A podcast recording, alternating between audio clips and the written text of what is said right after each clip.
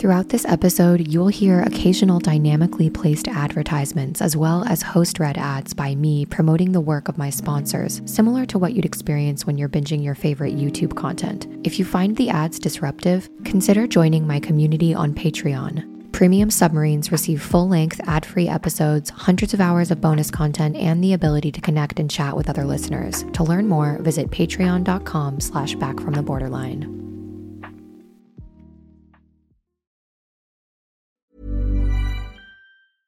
Hiring for your small business? If you're not looking for professionals on LinkedIn, you're looking in the wrong place. That's like looking for your car keys in a fish tank.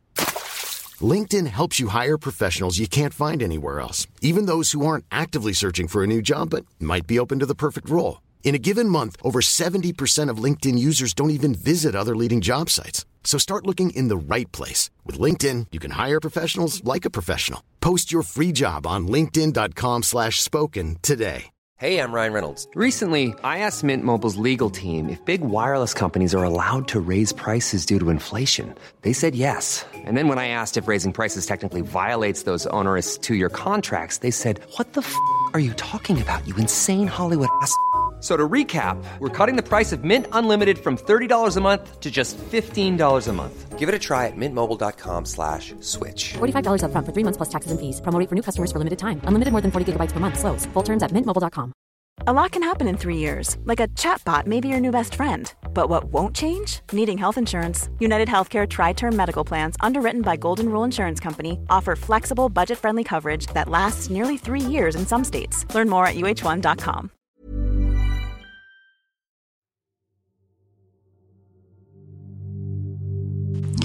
Hi, Molly. My name is Alex. I live in Boulder, Colorado. I'm 27 years old and I am a premium submarine. I just found your podcast and oh my gosh, I cannot even put into words my deep abiding gratitude for you and your work.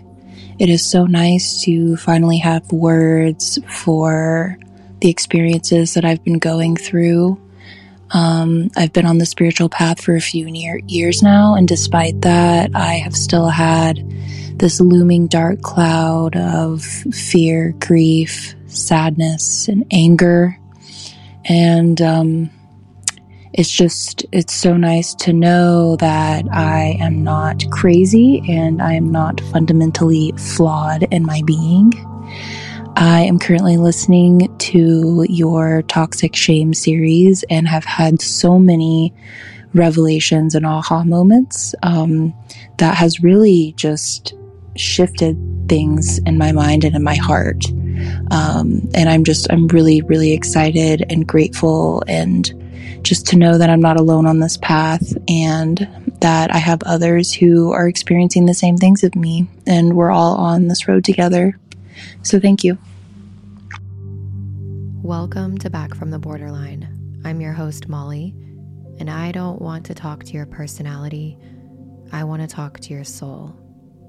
The idea of alchemy is to reduce something with fire, burning it down so that something new can rise from the ashes. You can do this with your personality too. You can perform emotional alchemy. You've always had the power, you just didn't know it and now you do.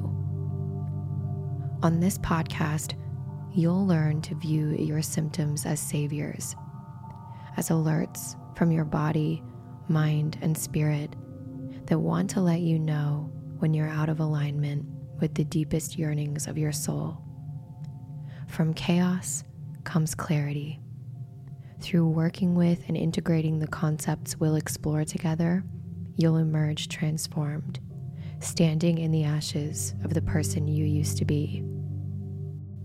I want to kick things off by thanking Alex for that beautiful voicemail.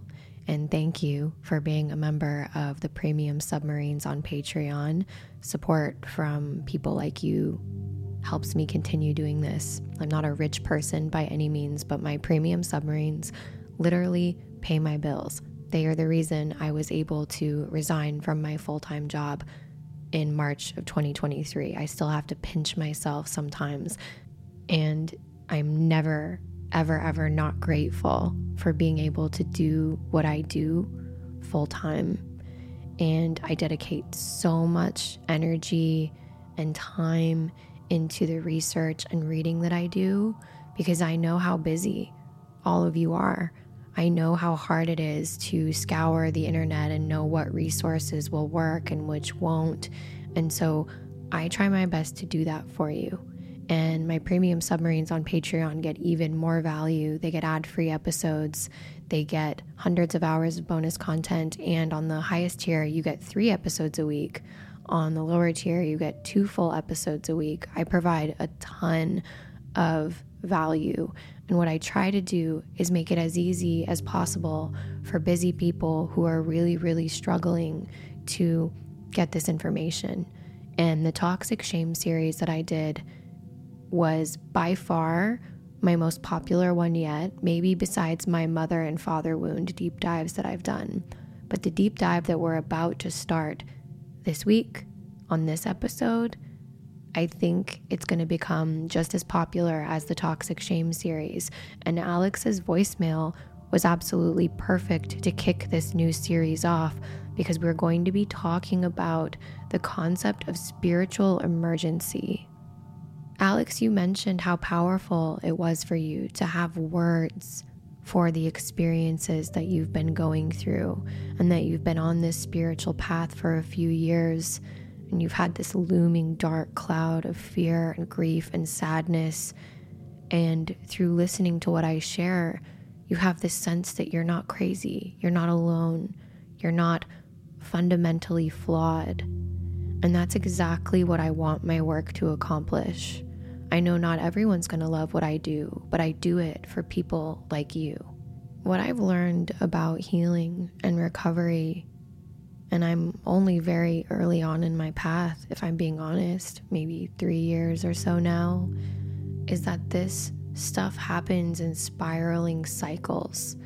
And you'll feel like you've made a breakthrough one day, and then you're back in the sadness and grief again, and then you emerge again. This is what it's like going down into the unconscious and coming back up with new wisdom and integrating it. And then you go back down again, you get something else, and then you bring it to the light, and then you go back down. And it can feel like you're almost circling a drain, but you're not. You're spiraling upwards, and you can't really see it until years in the future and then you realize, ah, some of the stuff that used to trigger me so much in the past, it doesn't have that same hold on me anymore. And I hope that through listening to my work, I am no guru. I'm not a professional, nor do I claim to be. I'm just someone that can be walking that path alongside you. And maybe I'm a little bit further up the mountain than you are right now, but I hope it can give you hope that you can get there too, and you can, and you'll also get there in your own way. So, if anything I share can provide you with an aha moment, just that spark that triggers your own intuitive knowing, that's all I ever want. Because you are going to find your own way. I don't have it all figured out, but I hope I can give you some breadcrumbs to follow on your own path. So, I mentioned that we would be talking about the concept of something called spiritual emergency. And as always, we're going to talk about the person who coined this term, and his name is Stanislav Grof. My spiritual director recommended I dive into his work and his concept of spiritual emergency he wrote a book by the same title. So if you find this series interesting, you can go ahead and check it out. I got it on Audible. It was a really great listen. And it did for me what Alex just described. It gave me some aha moments. And even though I'm well far on my path now and I don't buy into the biomedical model of mental health anymore, I don't find the idea of disorder or dysfunction labels helpful for me. And I've mentioned this many times before, but I think some of these labels can be helpful, almost like training wheels on a bike can be helpful. Eventually, you want to take them off and you want to ride on your own. They are a map, but they are not the territory. And that's about as useful as I think they can be. but they can also be incredibly pathologizing and stigmatizing and damaging. And there's a lot of darkness there, but I'm trying to see the positive side. And that's where I think they can be helpful as long as we don't identify with them too much and stay there too much. It's just like when we start diving into our past traumas. It's amazing that we are hearing a lot of trauma informed discourse, but just as with anything else, balance is so important. So even if we reject disorder and dysfunction labels, I'm also starting to see that in this new age of diving into trauma, that everything then becomes trauma. And then all we do is start psychoanalyzing ourselves and other people and thinking about our past, and then we stay stuck there. Trauma information and diving into our past is also like training wheels. We need to go there we need to dive into those worlds. We need to go into our past and learn about our family, do the family tree stuff so that we can really identify the patterns of generational trauma in our own specific lives. But eventually, we also have to move forward because we don't want to live there. I just finished a long series called Trauma Worlds, and if you're interested in going back on the podcast feed, you can find that quite easily. It's a three part series where we talk about what happens to us psychologically when we stay in the state of the trauma world, in that state of hypervigilance and anxiety, and really seeing the world as a scary place full of bad people where bad things always happen to us because we're still in that traumatized childhood state. We are in a state of arrested development, and we want to move past that. So, another thing that I find fascinating, and I feel like I'm circling around something that's very important, and it's one of the main reasons I've been being invited on a few different podcasts in the last few months, is to talk about my view on spirituality and the part that I believe that it plays in what we call mental illness or madness, emotional dysfunction or dysregulation, and how finding a sense of meaning is actually the major key in a recovery path. But the problem is is that right now is a really difficult time to be diving into spirituality because there is some really fucked up discourse going on You've got, on one hand, this new agey bullshit that's going on where you are being sold divine feminine or divine masculine courses for like these courses that are like angel number prices being taught by people who also have not done any inner work themselves. It's very clear that it's very ego driven and just done to make profit. You find people that are taking a really capitalist direction in their spiritual path, thinking that if they buy every crystal, if they do all these things, if they wear a certain kind of clothes and they listen to these different frequencies, that they're going to find healing. And then you also have people that are really dogmatic and they are pursuing more of an Abrahamic religious path where they are really, really evangelical Christians or they are so dogmatic in any other kind of religious path that they think if you don't believe in this, in my God, everything else is demonic and my path is the right path and everyone else is going to hell. So, whew, what an overwhelming time to be trying to find some kind of sense of spirituality. What I've found is a path through mysticism because in every single major religion, there is an esoteric thread. If you know what esoteric and exoteric means, you might hear like esotericism and you might think, whoa, that's witchcraft and da da da. No. Esoteric essentially just means the inner teachings of all major religions. And when you really start studying religion, theology, and esotericism, as I have for the last few years, you start to see that there are inner mystical threads. And in every single religion, including Christianity, including Islam, including Buddhism, all of it, Western esotericism, paganism, all of these different things, there is a connecting thread. and that is of experience of divinity for yourself, free of dogma. And you can use tools from any of these different paths. If you feel drawn to Christianity, there is mystical Christianity. If you feel drawn to Islam, there is Sufism. There is a mystical path there. If you find yourself drawn to Buddhism, there is Taoism. That's the mystical thread there. If you are interested, like I am, in Western esotericism and theosophy and all of these things, I find beauty in all of it. But the average person doesn't know this, and you certainly aren't exposed to it in everyday life. That's why it's called esotericism, because it's the hidden inner teachings. I truly believe that right now, younger generations are dying for spirituality. They know that there is a deeper truth there. And we are seeing all of these incredible advancements in quantum computing and consciousness, and even our own government here in the United States. There's a lot of infighting and shit going down when it comes to disclosing information about non human intelligence and unidentified um, aerial phenomena, whatever you want to call that. But what we're seeing right now is that there is more than this material reality. There is more than just you believe in my God or you are bad and demonic and you're going to hell. And younger generations sense this, but they don't have the tools.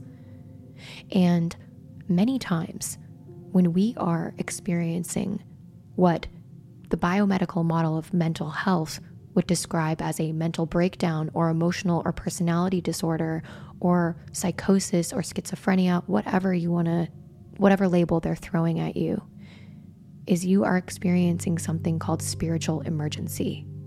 And that's what we're going to be talking about today. And we're going to be doing it through the lens of exploring the work of Stanislav Grof because he dived into this.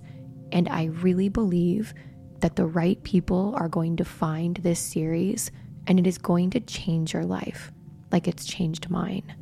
Now, because I want us to be able to dive into this and experience no breaks whatsoever, I am going to take care of giving a shout out to my sponsors right at the top of the episode and do a short ad break so that you can have an uninterrupted experience for the rest of the episodes. My sponsors and these dynamically inserted ads, similar to what you would hear on YouTube, allow me to continue making this podcast for those who choose to listen for free.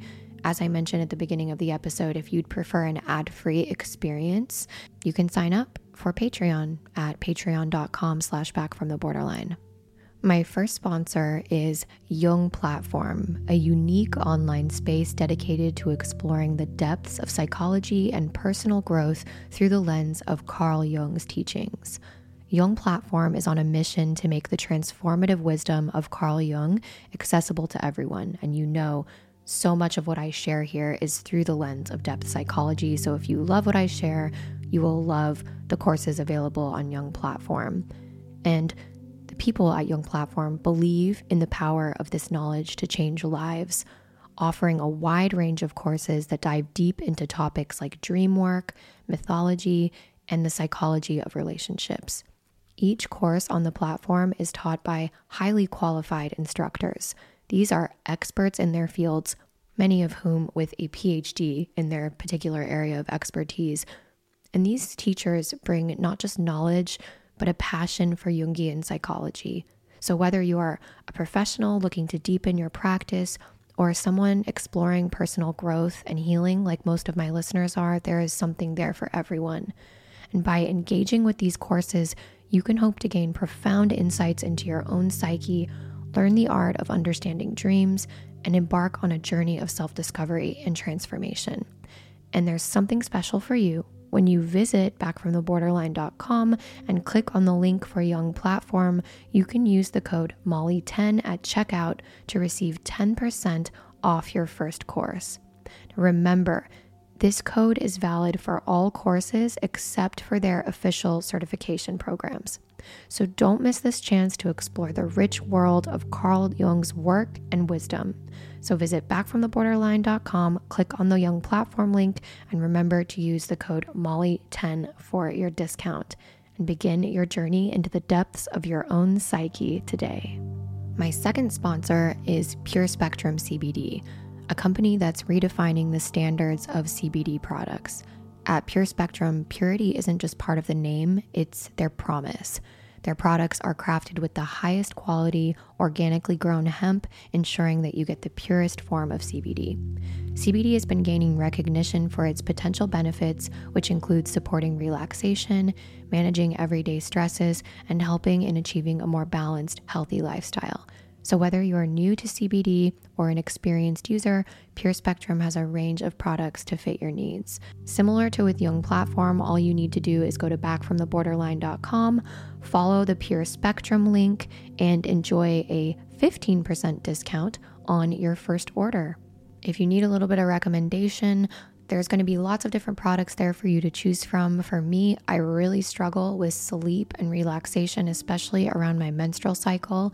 And they have an incredible CBD CBN nighttime tincture that really helps me when I'm struggling at that time of the month. And it helps me fall asleep and stay asleep. So that's my recommendation, but all of their products are great. And don't forget, CBD can interact with certain medications. So if you're at all unsure about how to use it or if you should, just check with your doctor and remember that you are your own best advocate. What works for me won't necessarily work for you. So just make sure to do your due diligence in that regard. And now, time for a quick ad break. These ads are dynamically inserted. I don't choose them, they just help keep listeners who choose to listen for free to be able to do so. And when we are back, we will dive straight into the work of Stanislav Grof and the concept of spiritual emergency. Hey, I'm Ryan Reynolds. At Mint Mobile, we like to do the opposite of what Big Wireless does. They charge you a lot, we charge you a little. So naturally, when they announced they'd be raising their prices due to inflation, we decided to deflate our prices due to not hating you. That's right. We're cutting the price of Mint Unlimited from $30 a month to just $15 a month. Give it a try at mintmobile.com slash switch. $45 upfront for three months plus taxes and fees. Promo rate for new customers for limited time. Unlimited more than 40 gigabytes per month. Slows. Full terms at mintmobile.com. Hiring for your small business? If you're not looking for professionals on LinkedIn, you're looking in the wrong place. That's like looking for your car keys in a fish tank. LinkedIn helps you hire professionals you can't find anywhere else, even those who aren't actively searching for a new job but might be open to the perfect role. In a given month, over 70% of LinkedIn users don't even visit other leading job sites. So start looking in the right place. With LinkedIn, you can hire professionals like a professional. Post your free job on linkedin.com slash spoken today.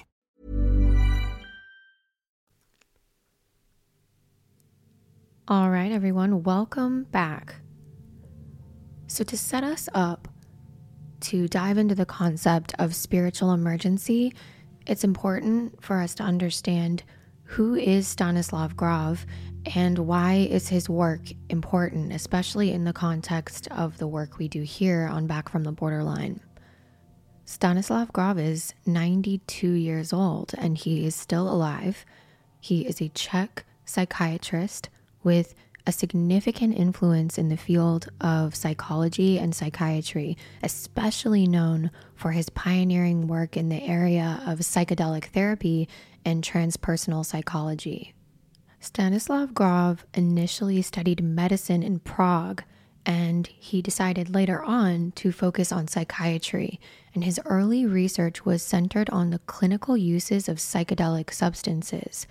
He's one of the founders and chief theoreticians of transpersonal psychology, and he spent several years as a researcher at Johns Hopkins University and later at the Esalen Institute. He developed a methodology for psychotherapy and self exploration known as the holotropic breathwork, and he wrote extensively on topics related to spiritual psychology, non ordinary states of consciousness and the therapeutic potential of psychedelics. because we spend so much time talking about the negative aspects of the biomedical model of mental health, and for those of you who are new or need a refresher, the biomedical model of mental health is essentially the primary model that we view things through in today in the West when it comes to madness or mental illness, as we refer to it. And the biomedical model essentially boils down to the fact and the belief that mental illness or madness is down to chemical imbalances in the brain, disorder or dysfunctions, disordered personalities, these different DSM diagnoses, and that the best we can hope for is for these disorders and dysfunctions to be managed to manage our symptoms and manage them usually through the use of psychiatric medications or these different kind of controlling types of therapy like CBT, changing your thoughts, and kind of the belief that mental illness is genetic. It's all very medical. And some of these transpersonal psychiatrists and psychologists are fighting against that. And Stanislav Grof is one of those. So I thought it'd be interesting to really contrast the beliefs of someone like Stanislav Grof, who is also a psychiatrist, and talk about how his beliefs differ from scientism and the biomedical model. So, Grof's approach goes beyond traditional psychiatric models because he incorporates spiritual and transcendent aspects of the human experience. And he challenges the reductionist view that reduces psychological phenomena only to physical processes in the brain. He emphasizes the importance of spiritual and existential dimensions in understanding the human psyche.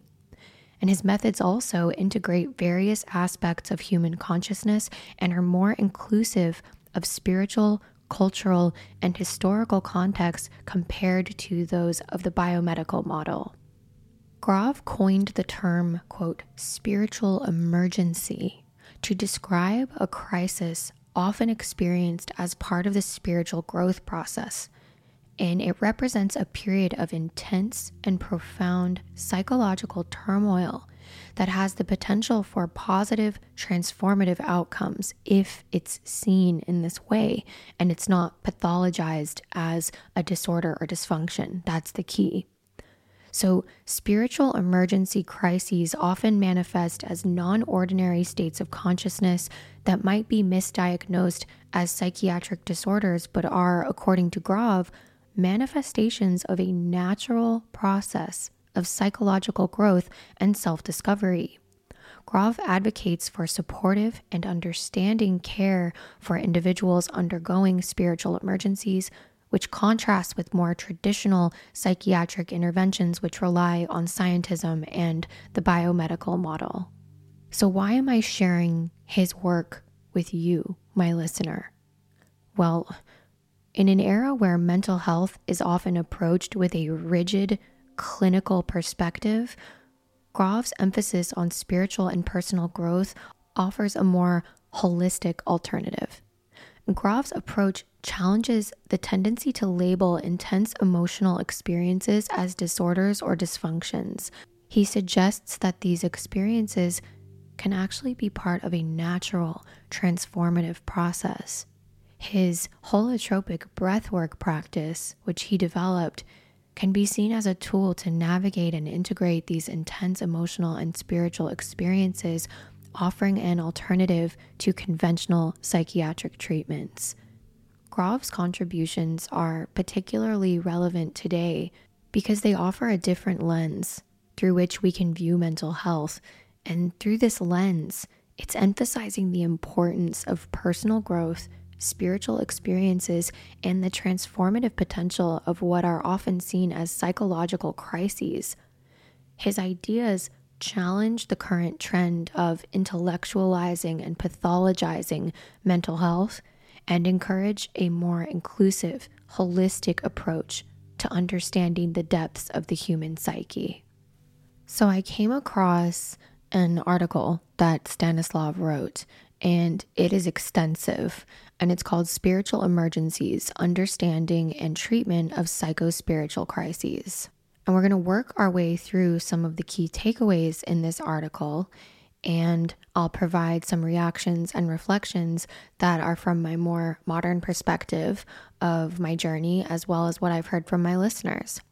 I chuckle because a few weeks back I received a more negative podcast review, basically shitting on me, saying that all I do is read articles and pieces of books. And part of me is just like, well, yeah, because I'm drawing on the knowledge of people that have some pretty powerful credentials.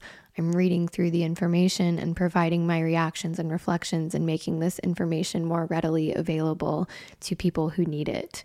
And so, if that's not what you're into, then don't listen. It's pretty pretty simple, you know, but it, it never ceases to amaze me how people take the time to just like rage out their projections onto podcast reviews. It's it's certainly a learning experience for me and allows me to work through my own stuff because I have to see that stuff, respect the fact that people are hurting and angry and tend to do those things, and there's nothing I can do about it. But for those of you who enjoy this kind of stuff, well, great. The podcast is for you. So we're going to be diving into this article. When I say there's fucking gems in here, I can't wait to dive into it together and just unpack it over the next few weeks. Similar to what I did with the Toxic Shame series, I did exactly that. We dove into the work of John Bradshaw over an eight episode series and that was my most popular series yet. And not only was it popular and received a lot of plays, it also resulted in the biggest wave of feedback that I've ever received. And it helped so many people. So if this kind of stuff isn't for you, that's okay. But I'm going to continue on with this path because it feels right to me and it's helping a lot of people. So let's just dive into what Stanislav Grof has to say about spiritual emergencies. This information is just not readily available at all. The average therapist, psychologist, psychiatrist is not going to be able to spot this kind of phenomena in someone. And so, therefore, someone that's going through something like this is often labeled disordered or dysfunctional or crazy just because the person who might be treating them isn't trained to spot this kind of information or this kind of phenomena, rather. And so, that's why I think it feels like a duty for me to share this information because it opened my eyes. It helped me realize what was happening to me because I also had many, many symptoms of spiritual emergency, of dark night of the soul. And reading this work has profoundly changed my life. So let's go ahead and dig right in.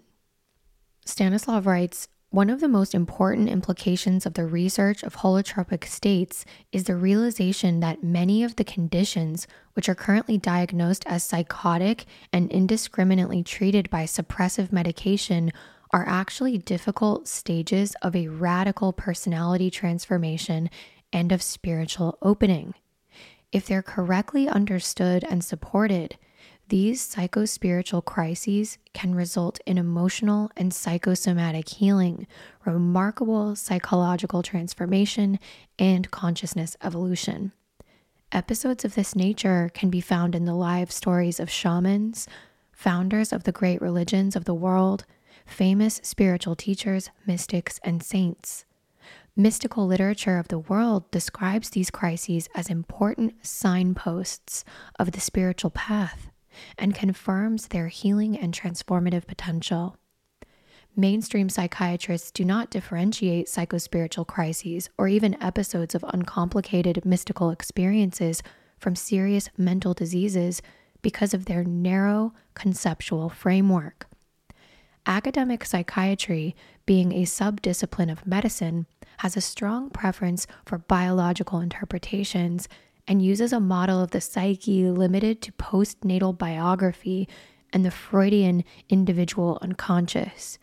These are serious obstacles in understanding the nature and content of mystical states and the ability to distinguish them from manifestations of mental disease. So, just taking a break here to reflect on what we've read so far is that when you look back hundreds to thousands of years, especially through different cultures.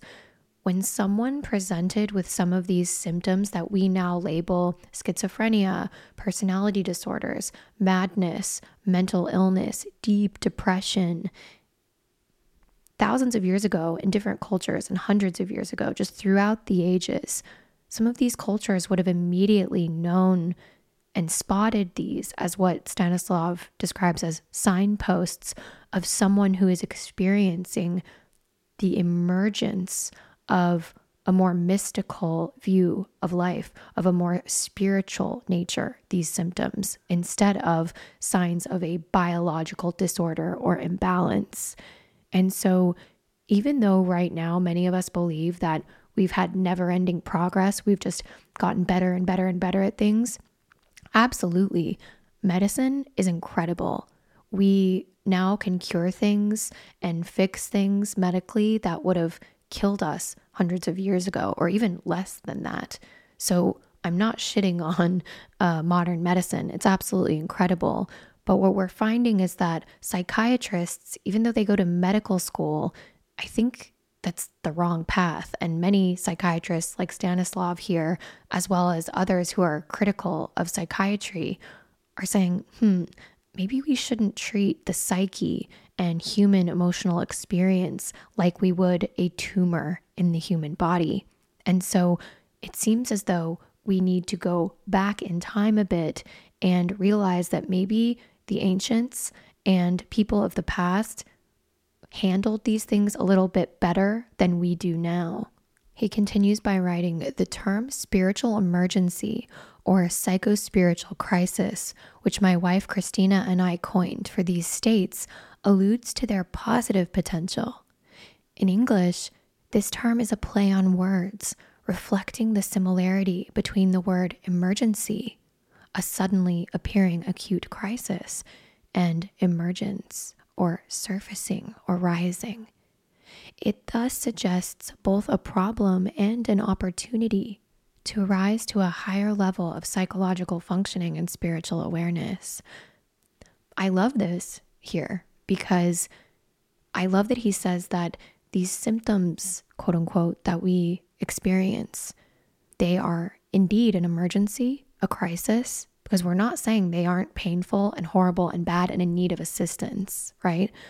But it's also an opportunity. Something is trying to emerge from us. And it goes perfectly with what I share on the podcast about performing emotional alchemy and viewing our symptoms as saviors. Our symptoms are trying to tell us something, right? So, he continues by saying, We often refer in this context to the Chinese pictogram for crisis that illustrates the basic idea of spiritual emergency. This ideogram is composed of two images, one of which means danger and the other opportunity. Among the benefits that can result from psychospiritual crises that receive expert support and are allowed to run their natural course are improved psychosomatic health increased zest for life, a more rewarding life strategy, and an expanded worldview that includes the spiritual dimension. Successful completion and integration of these spiritual emergency episodes also involves a substantial reduction of aggression, increase of racial, political, and religious tolerance, ecological awareness, and deep changes in the hierarchy of values and existential priorities. It's not an exaggeration to say that successful completion and integration of psychospiritual crisis can move the individual to a higher level of consciousness evolution. Again, reiterating this idea, right, that these symptoms that we experience that are so painful and dark, it's like Alexandra said in her voicemail, she's having this grief, this darkness. There is danger and there is opportunity here and if we can view these things through a psycho spiritual lens, through this more integral perspective, we can then experience the opportunity on the other side of this danger. And I've experienced this myself. The moment that I started diving into my spiritual path, diving into depth psychology, myth, and mysticism, I realized that what I was going through was normal, natural, and an amazing opportunity for me to grow spiritually as a person. And I still experience bouts of depression and grief, but now I feel like I have the tools with which to work with these experiences. Whereas before I felt disordered, dysfunctional, broken, and like there was no hope. And so for me, I just don't see any other choice but to view things through this lens because it's so much more empowering.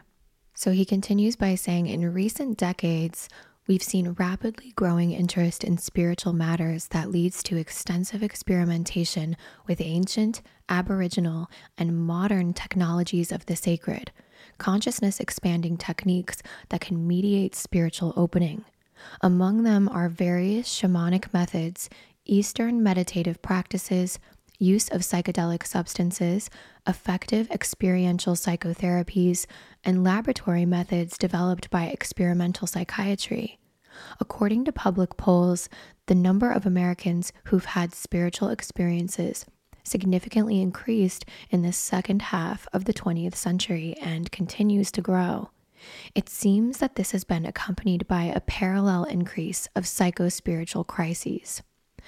I'm going to take a, another break here to provide some reactions and reflections because he's talking here about the explosion of Western people embracing the practices and different spiritual beliefs in various different indigenous beliefs, um, various different religions, maybe that aren't from the West. And I think there are positives and negatives to this just like anything else. And I'll share with you some of the negatives that I see. It's very common, especially if someone is a white person, to receive a lot of shit and blowback saying you're appropriating someone else's culture. And while I do believe there is some there is absolutely truth to that, I also believe that in order for us to evolve from a consciousness perspective as a human race, we need to understand and learn about the practices, beliefs, and rituals of other cultures. But this must be approached with a great amount of reverence.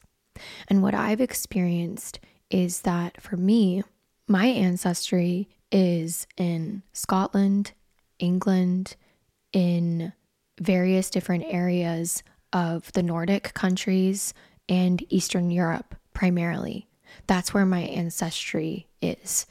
And I deeply have found that I resonate with Western esotericism, contemplative Christianity, all of these things, some of the more quote unquote pagan uh, beliefs that essentially were appropriated by Christianity. There is a connecting thread there. And I find that I deeply resonate with those practices. And I think it has to do with the fact that it's almost like my body recognizes that. However, I make it my business to also learn what I can from other religions. Part of what created the explosion and connectedness of various different mystical traditions was the Silk Road, was people from the east and the west traveling along these trading routes and sharing and mixing their traditions and these practices of alchemy and esotericism and occultism. And it was a huge melting pot of spirituality. And this allowed people to meet each other. And instead of saying, You've got this right, you've got this wrong, they thought, Oh, look, we actually share a lot of these similar beliefs. Yes, we differ in the way that we might approach these things, but at the core of it, some of the things that we believe are, are similar. And it is through this mixing, mingling, melting pot that we saw an explosion of spiritual development, the Renaissance, right? And so now you'll often see a lot of people saying, don't appropriate someone else's religion. And we're so black and white now. We are splitting on each other, saying that you can't speak about Eastern mysticism. You can't speak about this because you're white or because you're this and you're not the right color to be saying this, that, and the other. And that is where I think we've become quite regressive, quite frankly. It doesn't mean that there are people out there who are absolutely just appropriating these beliefs, buying a crystal or saging their house without even learning about the purpose behind this and not approaching it with a sense of reverence. And for me personally, also, I have a personal, I'm making that very strong emphasis, belief that certain practices will resonate with you more potentially if they are resonating with your ancestry. So for me, I'm not saging my house, but I do burn frankincense on a coal. I really work with a lot of different herbs and essential oils. And I found that these are practices that my ancestors were also very into. And so that's what works for me. But I also feel like it is my duty as a spiritual practitioner who's growing in the path to learn with reverence about different spiritual traditions. One of my favorite spiritual traditions that I've learned about is the Huna tradition, which is practiced by Pacific Islanders, particularly in the Hawaii area. And they have some of the most absolutely beautiful, beautiful mythology, the way they work with spirituality and dreams, similarly to the Aboriginal beliefs from the natives of Australia. So, that's my hot take on kind of like the spiritual appropriation thing. I feel like anyone who's attacking people, saying, don't do this, don't do that, everyone is on their spiritual path.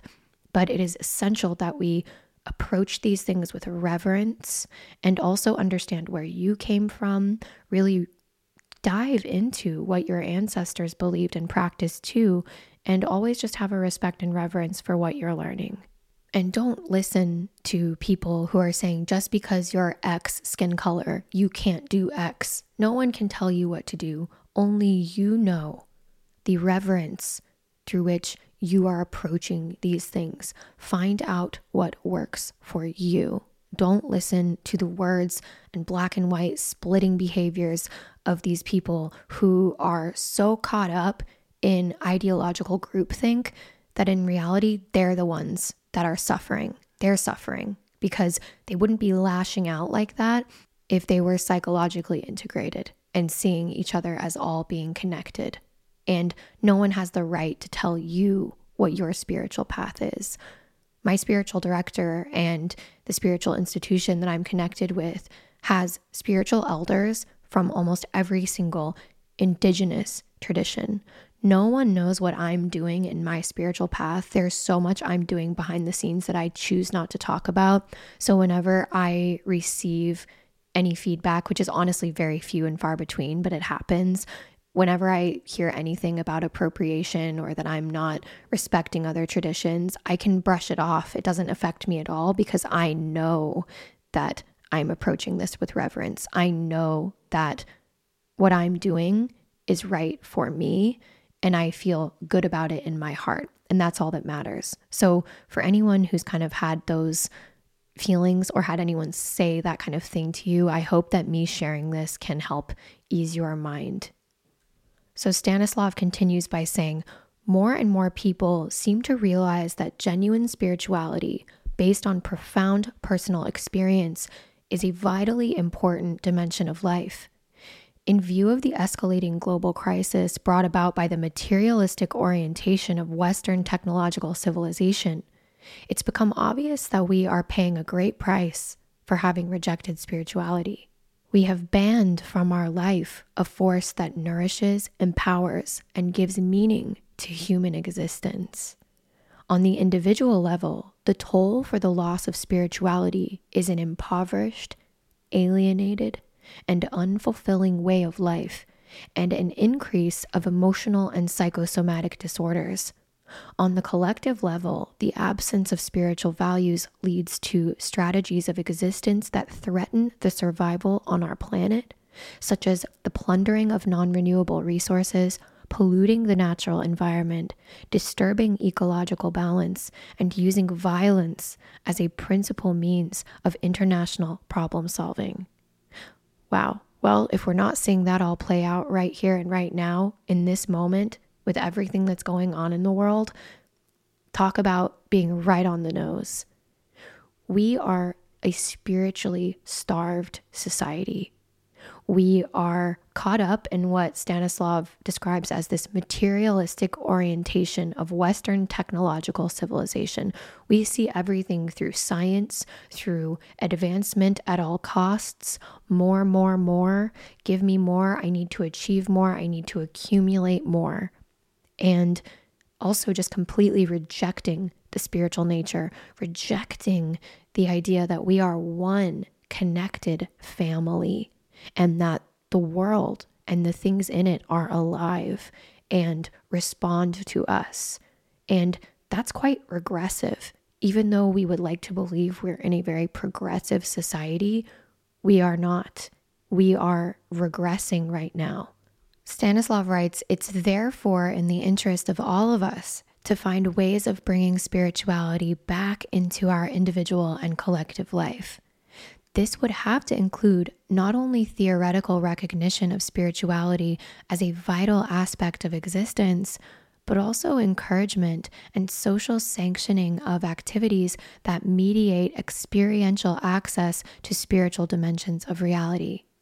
And an important part of this effort would have to be development of an appropriate support system for people undergoing crises of spiritual opening, which would make it possible to utilize the positive potential of these states. And what he's saying here is that, you know, we're seeing, especially with the youth of today, how many articles do you see written that say things like, behind the Gen Z mental health crisis, millennials are more depressed than ever before. You know, what's the impact of social media on today's youth? We're so concerned, quote unquote, about the state, the mental state of the youth of today. But we're not addressing the core issue is that we are collectively screaming out for a deeper sense of meaning this society focused on materialism and scientism and just focusing on this 3D experience, intuitively, younger generations especially know mm, there's got to be more than this. And I don't want to just say it's younger generations because there's a whole group of boomers. For example, baby boomers get a lot of shit, but don't forget that there was a group of people that were living in the 60s and 70s that were so, so, so dedicated to resisting illegitimate authority. They were like the hippie movement. They were protesting against things like the war in Vietnam. They started living in communes and really experimenting with psychedelics. They really paved the way. But what was weird is that I think a lot of it got a little bit culty people were unbalanced in their approach to this. And I think it was very easy for people to say, see, look at those crazy hippies. But they really started something very special. But right now, we have an opportunity to maybe create a more integrated version of what they started. Because what happened was there was a huge reaction to that hippie movement of the 60s, it all got shut down and then it went really hard into medication and pathologizing of the human experience, the biomedical model. What disorder or dysfunction do you have? How many medications are you on? Numb and suppress yourself so that you can be a productive member of society, you know? So, how can we find a balance between those things? So, in a different section of this exploration, Stanislav talks about the different types of triggers of spiritual emergency because we want to know how does this happen? How does it come about? Many people talk about these feelings and spiritual emergency I've also heard described from a mystical perspective as a dark night of the soul when you feel like you're just thrust into the psychological underworld. So let's hear what he says about this. Maybe it will give you some insight into what you might be going through. So, in many instances, it's possible to identify the situation that precipitated the psychospiritual crisis.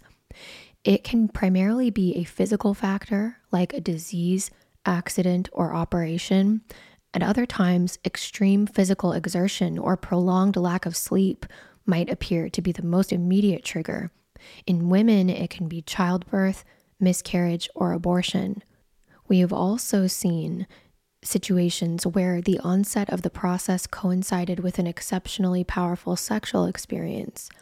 In other cases, the psychospiritual crisis begins shortly after a traumatic emotional experience.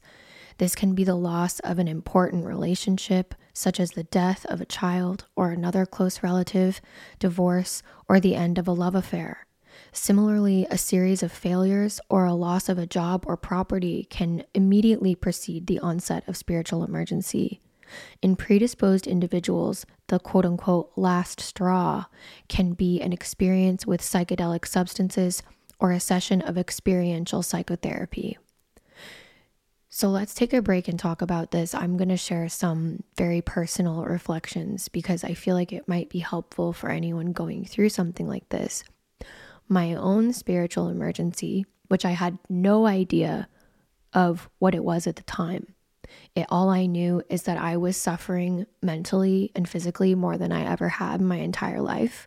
And it led me to an office of a psychiatrist who diagnosed me with first bipolar 2 because he told me, Trust me, you don't want to have borderline because borderline is incurable.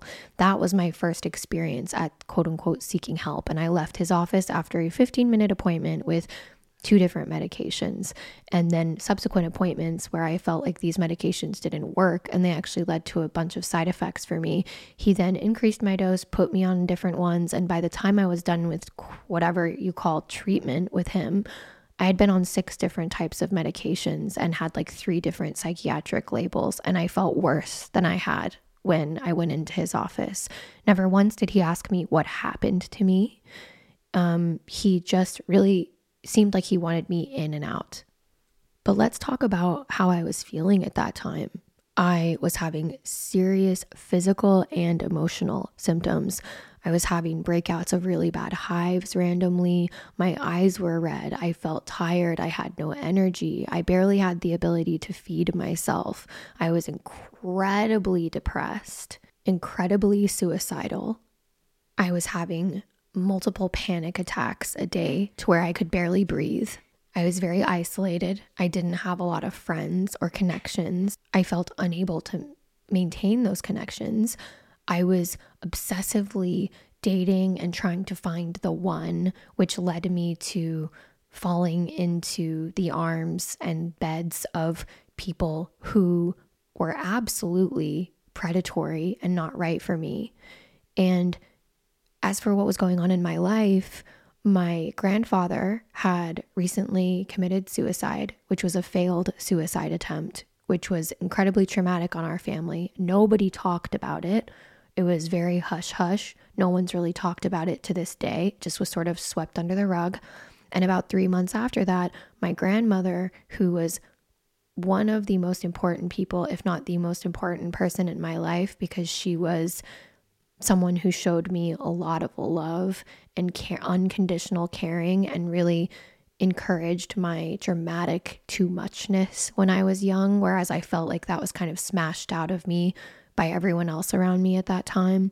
So, the dramatic nature of my death of my grandfather and the subsequent silence of my family around that, and the death of my grandmother, as well as also, I was living in LA at the time and I was really close to potentially getting a record deal for my songwriting. And I had a manager who um, was pretty sexually abusive at that time. And they dropped me. My lawyer and my manager dropped me when I tried to call them out on this behavior. And that led to the producer I was working with, who was obviously very close with my manager and lawyer, he dropped me too and took all of my masters and all the music I had been working with him. So there I was with living in LA with no friends and all this trauma that had just happened. And I was just, and I began looking into working in sex work. And the kind of sex work I pursued was working in these underground poker rooms where a bunch of very prominent celebrities were there. And so I was exposed to some of the darkest, seediest parts of LA. And this led me to the deepest, darkest time of my life where I just wanted to die. And if I had found myself in the office of someone like Stanislav Grof, I may have found someone who could understand what I was going through as a spiritual emergency. But unfortunately, I did not. I found myself down the path of the biomedical model, which led to two of the darkest years of my life where I was on and off medication and getting worse and worse instead of better.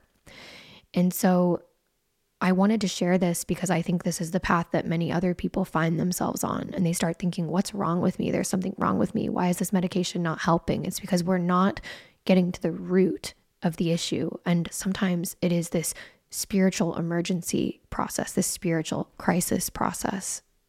I also had multiple instances of sexual abuse and sexual assault, also with a childhood and adolescence full of grooming at the hands of older men that began online and then transitioned into real life.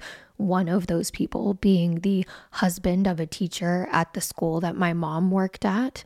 And I had parents who kind of just looked the other way at my suffering.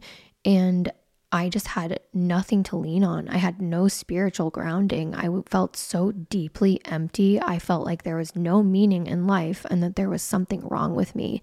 And that is a recipe for a very unhealthy and unhappy person. So let's continue to read about what Stanislav Grof writes as these triggers I hope that me sharing a little bit about my background can help you maybe find yourself in certain aspects of what I shared.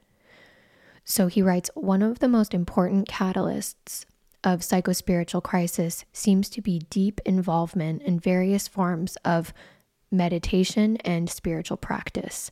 This should not come as a surprise, since these methods have been specifically designed to facilitate spiritual experiences.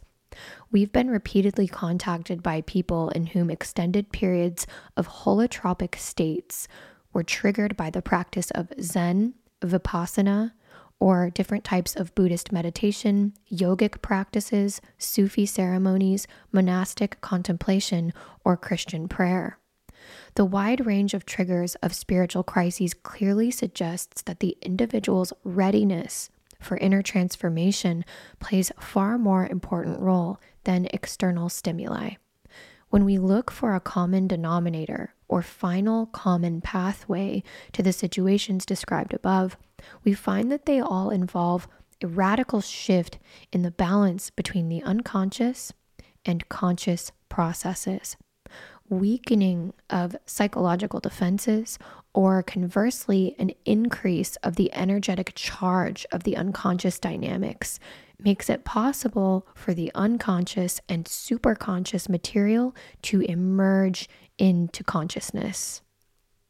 So he talks here about, you know, not only can these incredibly traumatic experiences cause like a rapid awakening, like what I described, some people that really dive deeply, maybe before they're ready and before they've kind of integrated some of their trauma, if they just dive straight into some of these serious spiritual practices, it can trigger these spiritual emergency crises.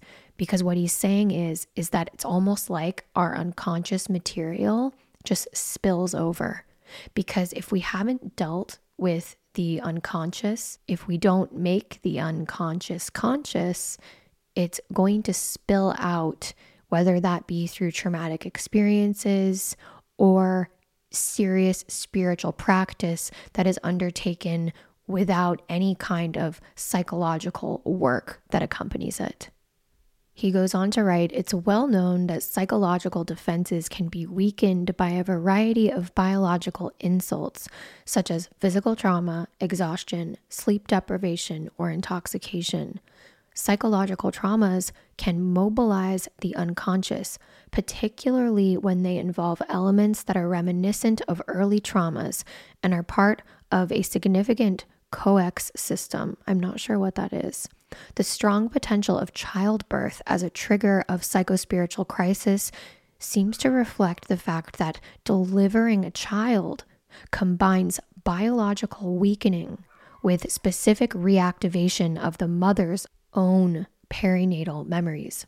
So, this is sort of an academic uh, paragraph here, so let's just unpack it. Essentially, what he's saying is, is that it's pretty common for women who are giving birth for this to trigger a spiritual emergency, which is interesting because we talk and hear a lot about postpartum depression it'd be interesting to view postpartum depression as a spiritual emergency because if you had a particularly traumatic childbirth, and there's a lot of research into saying that, for example, like maybe being removed from your mom, there there's been a lot of improvement in the way that we handle childbirth in the last couple of decades because it was very common to just be completely removed from your mom right when you were born.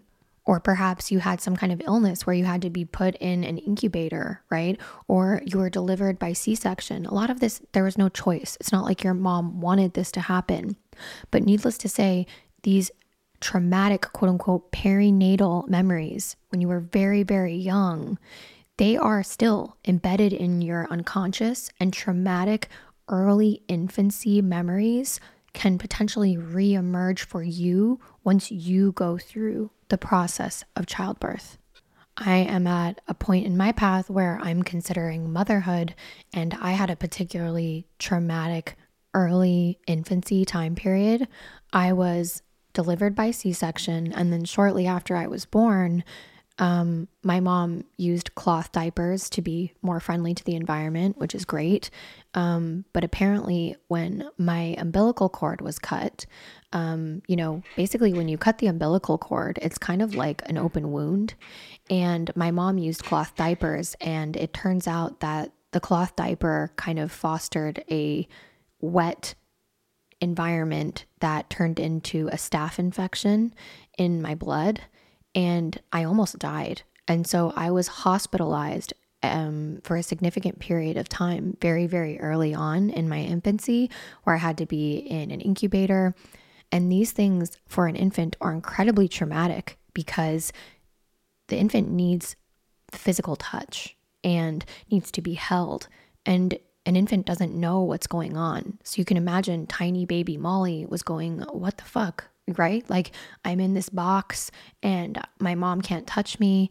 I'm sick. What's going on? I don't have any of the things I need, which is safety, touch from my mom, you know, being able to be breastfed, these kinds of things. And my mom and dad were absolutely terrified. And again, as babies, we can sense the energies of our parents. And, and also, my mom and dad had no control over this happening. It's not their fault, but I'm aware that my process of becoming a mother. And now that I know that childbirth for me may trigger some of these perinatal memories, I am going into this with a conscious understanding that I'm going to need to do some serious active imagination work around this. And if and when I decide to have a child, I will be working on this stuff throughout my pregnancy so that I can be prepared for these memories. So if you're someone who experienced deep, postnatal depression or anything like that, and you had some of these symptoms of spiritual emergency, maybe you can look at this through a new lens. And if you are aware of what your own childbirth was like, and if you're someone who is thinking about potentially having a child in the future, it's really important work for you to ask your parent if you can what was what was my childbirth like um, did i have any sickness were you hospitalized and really start talking about this and thinking about it and maybe doing some work that feels right for you around these concepts. And this is something that blew my mind. And I talked a little bit about the impact of traumatic childbirth and early infancy memories a few episodes ago. And I received quite a few emails from people saying, I didn't even think about that.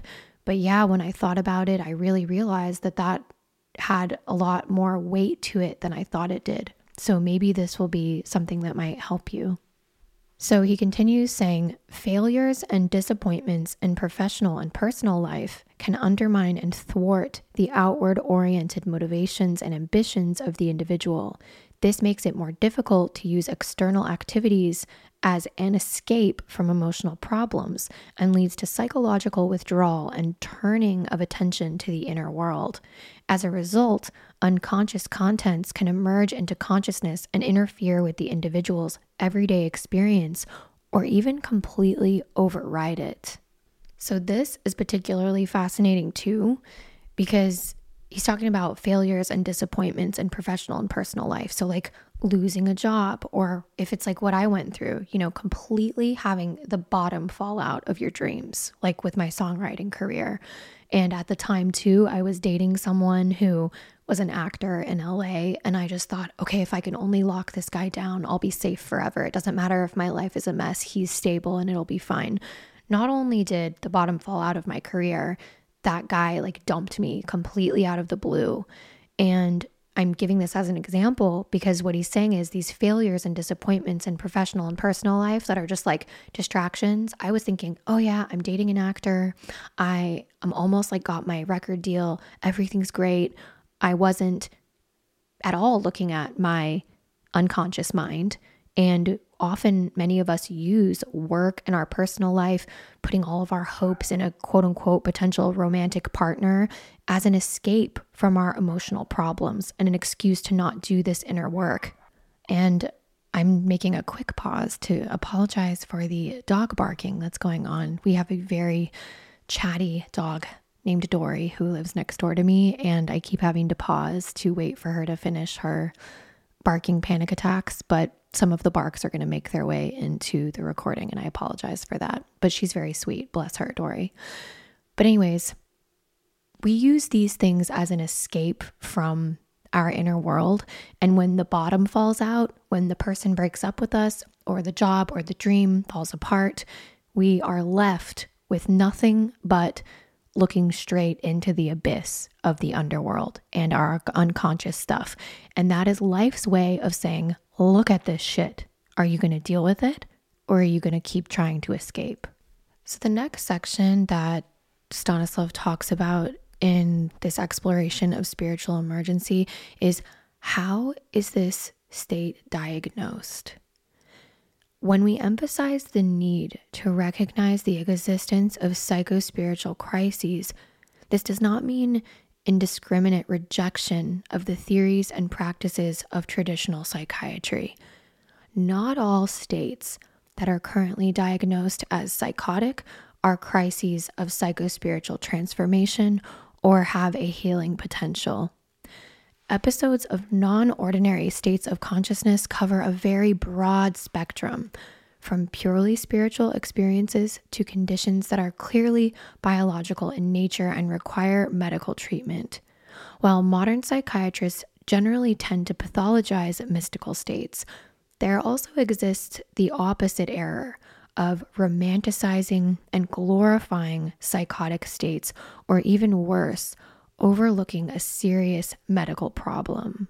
Many mental health professionals who encounter the concept of psychospiritual crisis want to know the exact criteria by which one can make the differential diagnosis between a crisis of this kind, a spiritual emergency, and actual psychosis. Unfortunately, it's in principle impossible to make such differentiation according to the standards used in somatic medicine. Unlike diseases treated by somatic medicine, psychotic states that are not obviously organic in nature, functional psychoses, are not medically defined. The commonly used laboratory examinations of blood, urine, stool, and cerebrospinal fluid, as well as EEG, x rays, and other similar methods, don't yield any useful clues in this regard it's actually highly questionable whether these conditions should be called diseases at all. Functional psychoses certainly are not diseases in the same sense as diabetes, typhoid fever, or pernicious anemia. They do not yield any specific clinical or laboratory findings that would support the diagnosis and justify the assumption that they're of a biological origin. The diagnosis of these states is based entirely on the observation of unusual experiences and behaviors for which contemporary psychiatry lacks adequate explanation. The meaningless attribute endogenous, literally meaning generated from within, used for these conditions is tantamount to admission of this ignorance.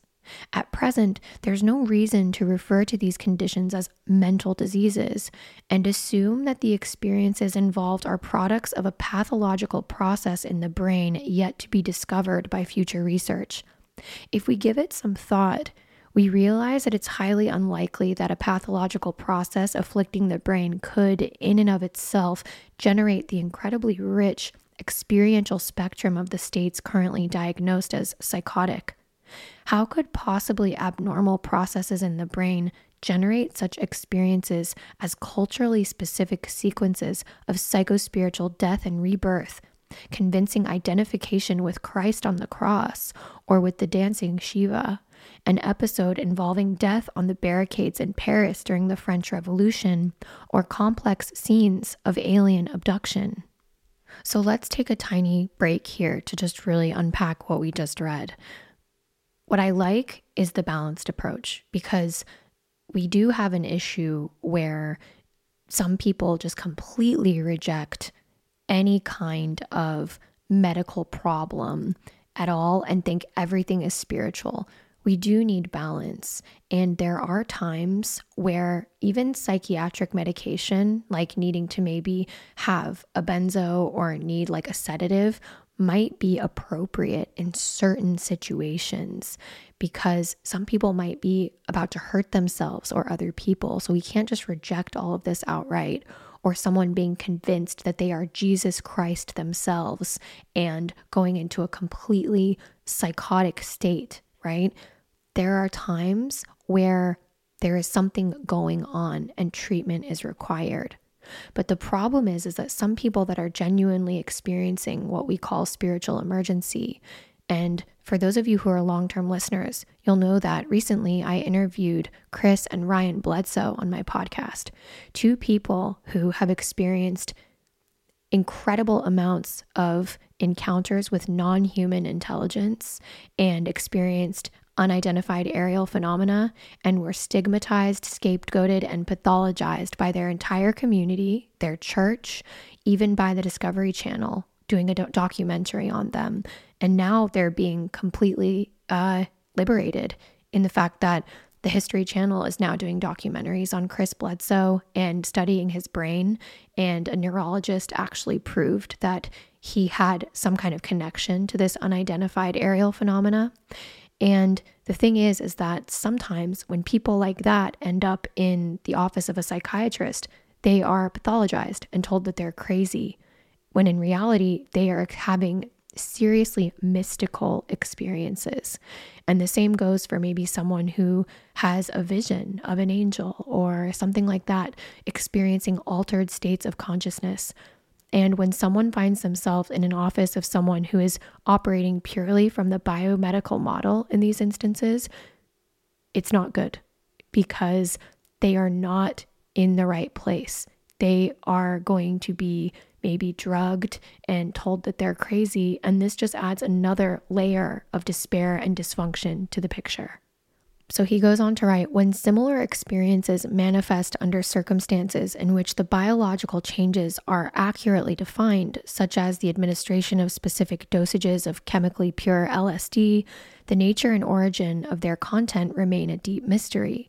The spectrum of possible reactions to LSD is a very broad and includes reliving of various biographical events, experiences of psychospiritual death and rebirth, episodes of mystical rapture, feelings of cosmic unity, sense of oneness with God, and past life memories, as well as paranoid states, manic episodes, apocalyptic visions, exclusively psychosomatic responses, and many others.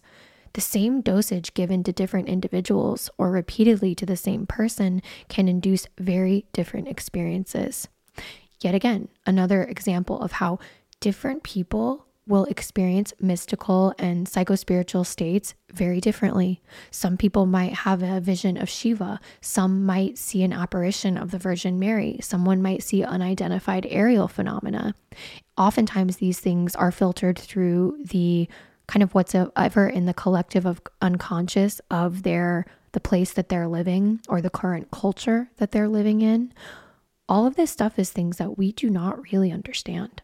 But quantum physics and consciousness uh, research is really starting to show and shed light on these things. And there's less stigma attached to these states now than even when Stanislav Grof was doing the primary uh, research that he was doing For me, I have had psychedelic experiences after, I'm making this very clear, after I did a lot of my psychological work. And I'm really glad I did because I had an experience on a certain drug when I was in my teens where I had a very dark experience or what you would call a bad trip.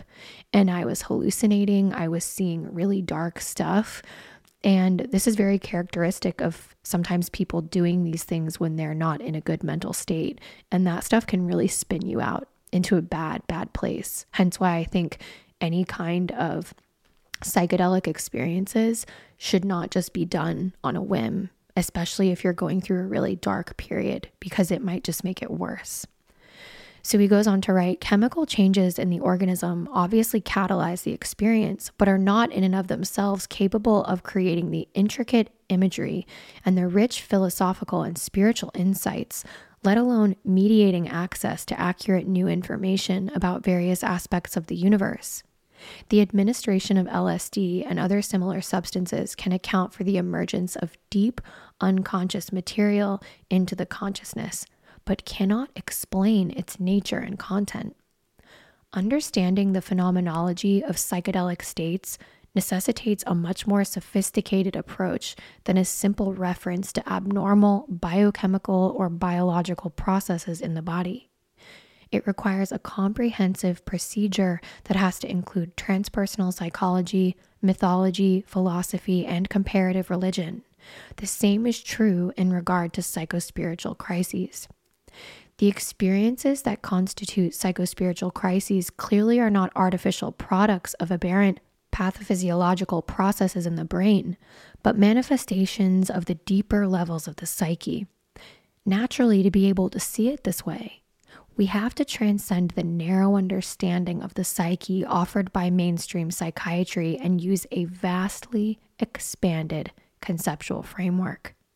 Examples of such enlarged models of the psyche are the cartography described in my own books and papers, Ken Wilber's Spectrum Psychology, and we have spoken about Ken Wilber's um, integral spirituality concept on this podcast before. I highly recommend you check out Ken Wilber's work if you're interested in these concepts. Roberto Assagioli's psychosynthesis and Carl Jung's concept of the psyche as identical with the world soul, or something called the anima mundi, that includes the historical and archetypal collective unconscious. Such large and comprehensive understanding of the psyche is also characteristic of the great Eastern philosophies and the mystical traditions of the world. So that's a lot, understandable. But what I want you to understand, what he's saying here, is that mainstream psychiatry and the frameworks they use to understand psychological suffering are not adequate. And Carl Jung's work, Ken Wilber's work, and thousands of years ago, the great Eastern philosophies, as he describes, right? Where many of these men actually borrowed, slash, some people might say stole these ideas, where I think they were inspired by these ideas. I just think sometimes there may have been an opportunity for more credit to be given to these Eastern philosophies. But what I, it goes back to what I was saying in the beginning of this episode. For thousands of years, the ancients and adepts of different esoteric practices and mystical traditions have understood the idea of the anima mundi or the world soul and these archetypes and the collective unconscious, the fact that there is a lot more going on than what meets the eye, and that perhaps we have lived many lives, that we're connected to those lives, we're connected to our other to other people, and in myths and the kind of stories that were passed on from mouth to mouth in different cultures. There's a purpose to these because there are cyclical natures of life. There are psychospiritual occurrences and different types of awakening that have much broader meaning. And they knew how to handle this stuff a lot better than the average everyday psychiatrist operating from within the biomedical model of mental health. So, a lot of people that are experiencing spiritual emergency are just falling through the cracks because of this lack of understanding. So, he goes on to write since functional psychoses are not defined medically but psychologically. It's impossible to provide a rigorous differential diagnosis between psychospiritual crisis or spiritual emergency and psychosis in the way it's done in medical practice in relation to different forms of encephalitis, brain tumors, or dementia. Considering this fact, is it possible to make any diagnostic conclusions at all? How can we approach this problem? And what can we offer in lieu of a clear and unambiguous differential diagnosis between psychospiritual crisis and mental disease? A viable alternative is to define the criteria that would make it possible to determine which individual experiencing an intense, spontaneous, holotropic state of consciousness is likely to be a good candidate for a therapeutic strategy that validates and supports the process. And conversely, we can attempt to un- determine what circumstances using an alternative approach would be appropriate and when the current practice of routine psychopharmacological suppression of symptoms would be preferable. So, essentially, what he's saying here is that we need to have people that are skilled in identifying the nuances of spiritual emergency and knowing when the balance is required. When is maybe pharmaceutical intervention good for the safety of that person? How can we maybe use pharmaceutical drugs from a psychological perspective to maybe get someone into a good baseline, wean them off of them, and then help them move through these states and move through the crisis point into the opportunity rather than making people long term medical patients, which seems to be the incentive of the pharmaceutical industry, quite frankly. He goes on to say a necessary prerequisite for such an evaluation is a good medical examination that eliminates conditions which are organic in nature and require biological treatment. Once this is accomplished, the next important guideline is the phenomenology of holotropic state of consciousness in question. Psychospiritual crises involve a combination of biographical, perinatal, and transpersonal experiences that were described in another context in the discussion of the extended cartography of the psyche. Experiences of this kind can be induced in a group of randomly selected, quote unquote, normal people, not only by psychedelic substances, but also by such simple means as meditation, shamanic drumming, faster breathing, evocative music, body work, and a variety of other non drug techniques. Those of us who work with holotropic breathwork see such experiences daily in our workshops and seminars and have the opportunity to appreciate their healing and transformative potential. In view of this fact, it's difficult to attribute similar experiences to some exotic and yet unknown pathology when they occur spontaneously in the middle of everyday life. It makes eminent sense to approach these experiences in the same way that they're approached in holotropic and psychedelic sessions, to encourage people to surrender to the process and to support the emergence and full expression of the unconscious material that becomes available.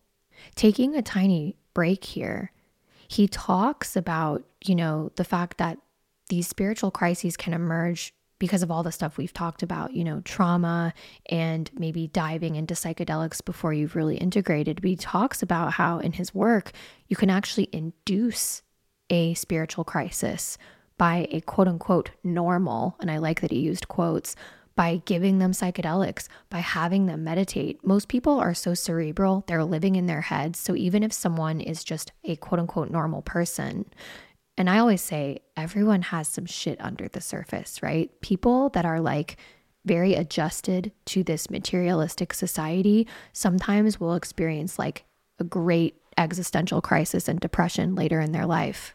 So it's almost like these people are a ticking time bomb. So if they start meditating or they go to one of these like breathwork courses or something like that, it can trigger these experiences because there's that latent unconscious material under the surface. So he goes on to write another important indicator is the person's attitude to the process and his or her experiential style. It's generally very encouraging when people who have a holotropic experience that they recognize that what's happening to them is an inner process, that they're open to experiential work and are interested in trying to move through it. Transpersonal strategies are not appropriate for individuals who lack this elementary recognition, use predominantly the mechanism of projection, or suffer from persecutory delusions. The capacity to form a good working relationship with an adequate amount of trust is an absolutely essential prerequisite for psychotherapeutic work for people in spiritual crisis. It's also very important to pay attention to the way clients talk about their experiences. The communication style, in and of itself, often distinguishes promising candidates from inappropriate or questionable ones. It's a very good prognostic indicator if the person describes the experiences in a coherent and articulate way, however extraordinary and strange their content might be. In a sense, this would be similar to hearing an account of a person who's just had a psychedelic session and intelligently describes what to an uninformed person might appear to be strange and extravagant experiences. This is another really important distinction that I think he makes because he basically talks about how these this kind of recovery and moving through psychospiritual experience isn't really appropriate for people who are projecting their shit all over other people or who suffer from what he calls persecutory delusions. I think there's a lot of persecutory delusions and projection going on, especially in our modern age. So I think it's beneficial for us to unpack that a bit. So, Grof cautioning about the applicability of these kind of techniques to move through spiritual emergency, it's important for us to understand these things. So, what is projection? Projection is a psychological defense mechanism where someone unconsciously externalizes their own undesirable feelings, impulses, or thoughts onto someone or something else. An example of projection is like blame. A person who is often angry might accuse others of being quick to anger. And jealousy. Someone who feels insecure in their relationship might constantly accuse their partner of cheating. Criticism, too. So, a highly critical person might feel that everyone else is judging them all the time. And another example of projection is victimization. So, a person might believe others are always out to get them, projecting their own hostility onto others. So, if someone is caught up in projecting their blame, jealousy, criticism, victimization, etc., all of their shadow material onto other people, it's going to be really hard for them to be a good candidate for successfully moving through these kind of psychospiritual methodologies of treatment that Stanislav Grof's work describes. And this brings us to what he calls persecutory delusions. Persecutory delusions involve a person's belief that they're being mistreated, spied on, or like conspired against in an unjust way, and these kind of delusions are often seen in psychiatric conditions like schizophrenia, severe depression, or people that are labeled with bipolar disorder or psychotic features. So, different types of persecutory delusions are paranoia and schizophrenia, like a belief that you're being followed or watched by certain groups or organizations without any factual basis, or delusional disorder, like a conviction that a neighbor is poisoning their food somehow, despite there being bountiful evidence to the contrary. Or someone who's struggling with severe depression, believing that their family or friends are plotting to harm them or ruin their life without any evidence. And some people with a bipolar disorder label might think that coworkers or acquaintances are secretly trying to fuck them over in some way. And the thing is, is that oftentimes projection and persecutory delusions go hand in hand. So a person exhibiting both projection and persecutory delusions might display behaviors and beliefs characterized by both an externalization of internal negative feelings and this irrational belief that they're being targeted. This goes perfectly with our last series on trauma worlds, how viewing our lens, like Earth the world through this trauma world lens, makes us feel like we're in a bad, dangerous world full of bad, dangerous people, and that everyone is bad and dangerous, and that somehow we're the center of this world where everyone's conspiring against us. So, an example of a combination of projection and persecutory delusions might be an individual might believe their colleagues are conspiring against them to cause their professional failure, projecting their own feelings of insecurity and competitiveness onto others. And in this instance, the person is actually insecure and competitive. And instead of recognizing that those traits within themselves, they're convinced that it's all on the outside. So this person might interpret innocent comments or actions as malicious and respond with hostility, further alienating themselves and reinforcing those delusional beliefs. So, in these kinds of cases, as Grof described in this last piece that we're covering, these transpersonal strategies for spiritual crisis might not be effective because these kinds of individuals might lack the insight into their own condition and have a lot of difficulty forming a trusting therapeutic relationship because they're so caught up in their projection and their persecutory delusions. And these types of people, their mental state might require more conventional psychiatric treatments before they can benefit from transpersonal approaches. So I really wanted to go into that because this podcast is not just about shitting all over psychiatry and saying that there is no place for maybe more medical approach to psychiatric breakdown or delusion because that's not the case. And there are people out there who are genuinely maybe in need of those kinds of interventions. The other day, someone followed me on Instagram and they tagged me in a couple of things. And I went to their profile and like their account was recently created and it was like 25 videos and all the videos have like the hashtag of help help help.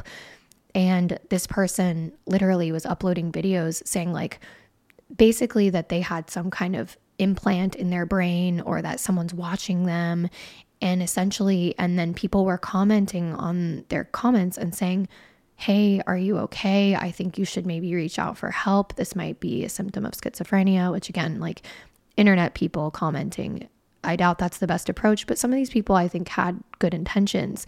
And the person, the owner of this account, was responding with things like, fuck you, you don't know, you're just part of it, right? You're also in on it. And this is a perfect example of projection and persecutory delusions.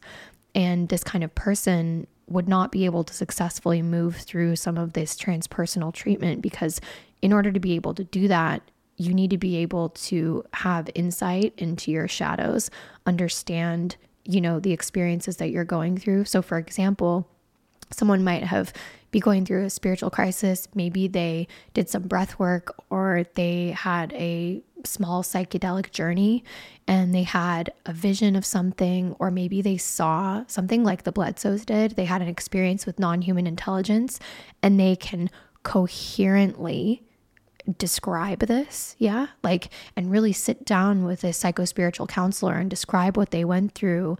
And then they also are aware of what's delusion and what's reality, and they can move through that. You have to have a certain level of self awareness and an ability and a desire to understand your shadow material in order to successfully move through these kinds of treatments. All right, so that is it for part one of our exploration of spiritual emergency. On part two, we're going to be going through the different varieties of spiritual crises.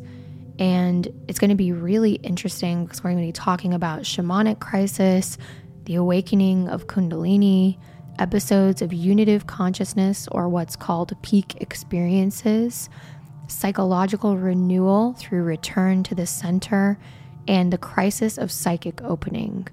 And just as Alexandra described in her voicemail, I think this would probably give you a lot of language to some of the things that you may have experienced yourself, because language is really ineffective in describing these kinds of experiences. I've talked about this on the podcast. Trying to describe more of a mystical spiritual experience to someone it's like reading about the flavor of an orange versus actually biting into an orange and tasting it yourself.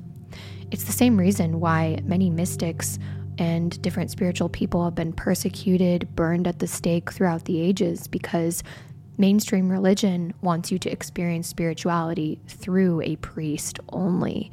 And when individuals would come out and say, hey, you can have this experience for yourself, often this would challenge the authority of the church in question, and these people would be killed or burnt or deemed that heretical or something like this. And it's all very fascinating and something that's not talked about often in our modern age. So I'm really excited to share this with you, and we'll be diving straight into it next episode. So if you want to continue on with this exploration and you're not subscribed, make sure that you follow the podcast so that you can be notified each time I drop a new episode. If you are listening and you are not currently a Patreon subscriber and you want to unlock ad-free content, hundreds of hours of bonus content and join our Discord community, you can do that by visiting patreon.com slash back from the borderline. And another way you can support my work is rating and reviewing the podcast, sharing an episode with someone that you care about, and following me on Instagram at Back from the Borderline. I share memes and story updates there, and it's a pretty fun thing if you like that kind of thing. It's giving big Tumblr energy. So if that's what you like, if you like moody quotes and memes, I've I'm serving them up on the daily. So that's it from me for now.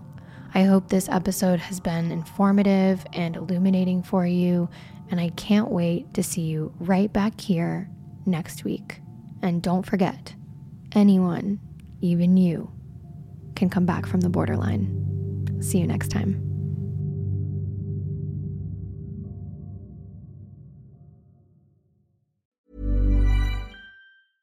Imagine the softest sheets you've ever felt. Now imagine them getting even softer over time. That's what you'll feel with Bowl and Branch's organic cotton sheets. In a recent customer survey, 96% replied that Bowl and Branch sheets get softer with every wash. Start getting your best night's sleep in these sheets that get softer and softer for years to come. Try their sheets with a 30-night guarantee. Plus, get 15% off your first order at bowlandbranch.com. Code BUTTERY. Exclusions apply. See site for details. Ever catch yourself eating the same flavorless dinner three days in a row? Dreaming of something better? Well, HelloFresh is your guilt-free dream come true, baby. It's me, Keke Palmer. Let's wake up those taste buds with hot, juicy pecan-crusted chicken or garlic butter shrimp scampi. Mm. Hello Fresh. Stop dreaming of all the delicious possibilities and dig in at HelloFresh.com. Let's get this dinner party started.